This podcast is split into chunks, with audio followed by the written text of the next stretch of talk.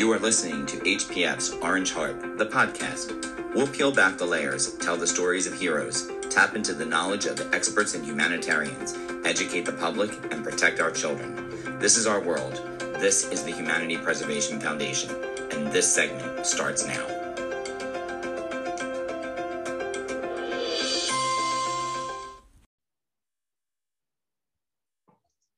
Relationship Between Child Maltreatment and Mental Health Outcomes by Sierra Santiago. When someone leaves an abusive environment, it's common for those around them to assume their problems will lessen. If you leave an undesirable situation for something better, you should in turn feel better, right? The harsh reality is that trauma can follow you. This doesn't mean a survivor chooses to allow trauma to linger, but more so that the events they underwent had a direct impact on their developmental arc. Extensive research into the future health consequences of child maltreatment has continuously shown a close association to mental illnesses such as depression, anxiety, personality disorders, and other mental health conditions. The first step in understanding the health consequences of child maltreatment, CM for short, is recognizing what it encompasses. Emotional neglect, emotional abuse, physical neglect, physical abuse, and sexual abuse are all considered different forms of CM. Often overlooked are non physical forms of abuse, such as what fall under the concept of psychological abuse. Though not spoken of nearly enough, psychological abuse has been documented as one of the most prevalent forms of child abuse. It has been known to be developmentally damaging and can bring about negative features such as helplessness, aggression, emotional unresponsiveness, and eroticism. Before we go more in depth, let's take a look at some facts about CM in general. According to the World Health Organization, about three in four children between the ages of two to four regularly suffer through physical and psychological violence. In addition, one in five women and one in 13 men report being sexually abused between the ages of 0 to 17. The World Health Organization notes that consequences of CM can include impairments mentally and physically as well. Not only that, but they mention that the social and occupational outcomes that stem from CM can even slow a country's economic and social development. The effects of this type of abuse extend far beyond the perceived average scope that society itself faces the long-term repercussions. With that being said, consider how impactful this type of behavior can be to one person, especially a child whose brain is still developing mental illness symptoms and childhood adversity. Mental illness does not have one extreme. There is no formula to how mental illness manifests itself through a survivor of any form of abuse. The outcomes that come from wrongful childhood treatment are individual and can shift depending on the person. Even two people who experience similar instances of CM can have two entirely different mental health outcomes. Analyzing the relationship between mental health complexities and childhood adversity produces better insight into mental illness and its individuality. Depression, anxiety, and bipolar disorder. Early childhood adversity may make someone more prone to depressive behavior and overall mood disorders. In fact, there has been a definitive link found between CM and major depressive disorder. If you weren't already aware, the experience of any form of child abuse more than doubles the risk of developing a depressive disorder. A research article published by BMC Psychiatry ran a study aimed to find the relationship between CM and major depressive disorder. 1,027 participants between the ages of 18 to 65 with no bipolar or psychotic symptoms completed a childhood trauma questionnaire, including a self-report questionnaire that analyzed four different mediators used to account for the association between the two. These included emotional regulation, attachment, attribution style, and post-traumatic stress disorder. The sample results published by BMC Psychiatry provided a plethora of findings. 16.3% of participants met criteria for experiencing a current major depressive episode. A whopping 48.8% of participants were suffering from mild to severe depressive symptoms, and 12.2% scored above the cutoff value for showing potential indicators of post-traumatic stress disorder.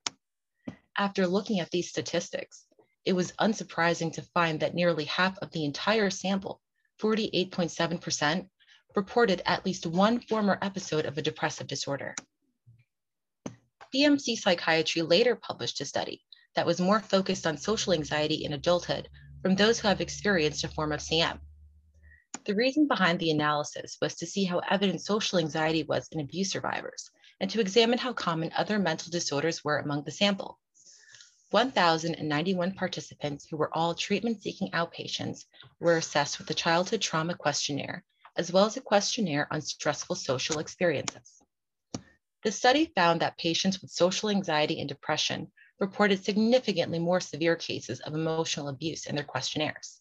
Second most common was physical abuse, followed by sexual abuse, emotional neglect, and lastly, victimization from their peers. The effects of CM were proven to extend past social anxiety and indicated potential of bringing about varying types of anxiety and other depressive disorders overall. Yet another mental health outcome that can be seen in survivors of child abuse is manic depression, also known as bipolar disorder. Although bipolar disorder is a known mental illness that can severely affect one's mood, many people are not aware of the link between manic depression and childhood adversity. To get a firmer grasp on the significance of these adverse experiences and bipolar disorder, it's essential to understand how it can present itself. The International Journal of Bipolar Disorders published an article in 2020 on a project conducted at the clinic of the Ruhr University Bochum in Germany. The study lasted two years and consisted of 48 men and 86 women, with the average age being 24 years old.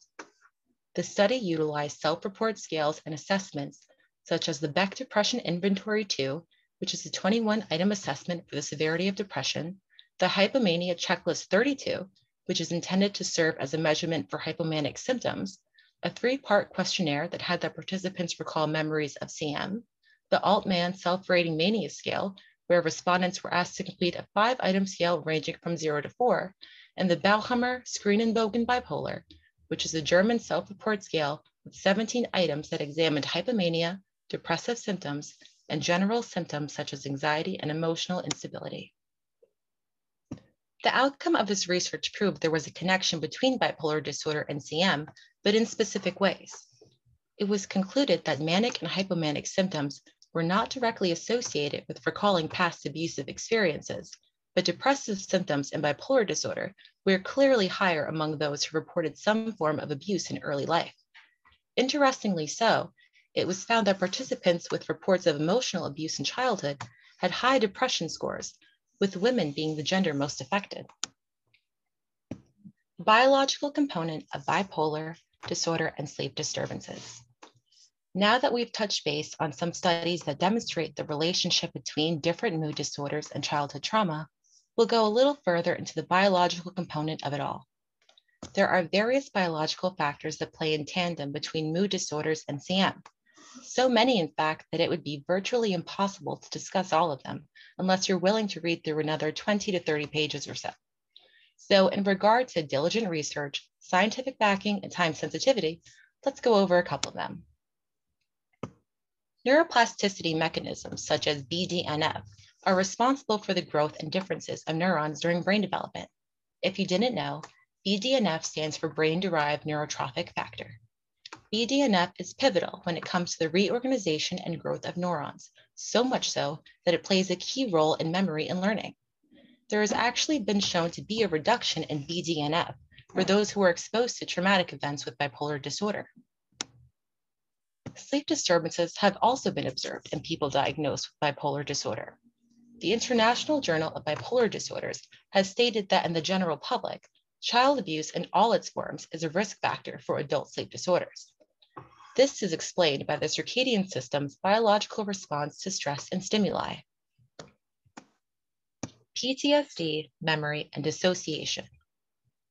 Child maltreatment in every one of its forms is a risk factor for developing mental and cognitive conditions that can negatively impact the psyche. A disorder commonly seen in survivors is post-traumatic stress disorder, PTSD. The American Psychiatric Association defines PTSD as a psychiatric disorder that causes flashbacks, nightmares, or overwhelming feelings of emotions after experiencing a traumatic event. To give you a better idea of its prominence in relation to CM, 22% to 49% of those who report childhood abuse fulfill criteria for a lifetime diagnosis of PTSD. To dive back into the biological component even more, there are some things to be considered while looking at the association between CM and the development of PTSD. What we'll be focusing on here is child sexual abuse, CSA for short. What many people don't know is that there are biological changes in the brain that could become physically apparent after repeated sexual abuse. To further elaborate, a number of neurohumoral and neurotransmitter effects can be triggered, which can then produce a multitude of alterations in the function and structure of the brain. The areas that are mainly affected by this mechanism include the hippocampus, amygdala, corpus callosum, cerebral cortex, and cerebellar vermis. This can explain the difficulty in memory recollection that survivors may face considering the reduced number of synapses. A synapse is a junction of nerve cells where signals are relayed to one another in the hippocampal region. The hippocampus is where memories are stored in the brain. This type of brain alteration can also explain the dissociative symptoms survivors of CSA may endure.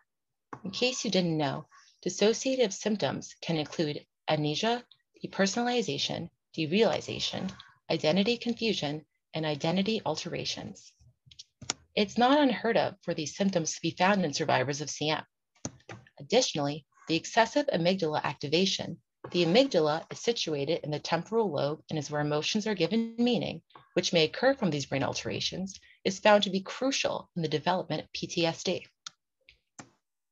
Why it matters. The trauma doesn't end when a survivor ages or leaves an abusive situation. It's normal and even likely that the experience they lived through will leave imprints of the past. Sometimes those imprints carry into the mental well being of a survivor and bring forth new trials and tribulations not easily seen at a simple glance. Our purpose here at the Humanity Preservation Foundation is to bring light to the abuse that is far too common, while also bringing light to the potential after effects it may cause. By no means is everything mentioned above all inclusive. There are varying ways child maltreatment can express itself in adulthood. Although some survivors show no severe lasting effects from prior abuse, others experience mental symptoms more sinister. In some cases, survivors may even exhibit symptoms of eating disorders and substance abuse. This is the relentless truth survivors face in the wake of their trauma. Their mental states are always valid, even when they are no longer living in direct abuse. Consider checking back soon to learn more about how food disorders and substance use can be related to adverse childhood experiences. By educating one another on these essential topics, we make the world a more compassionate, open, and accepting place for all survivors to become thrivers.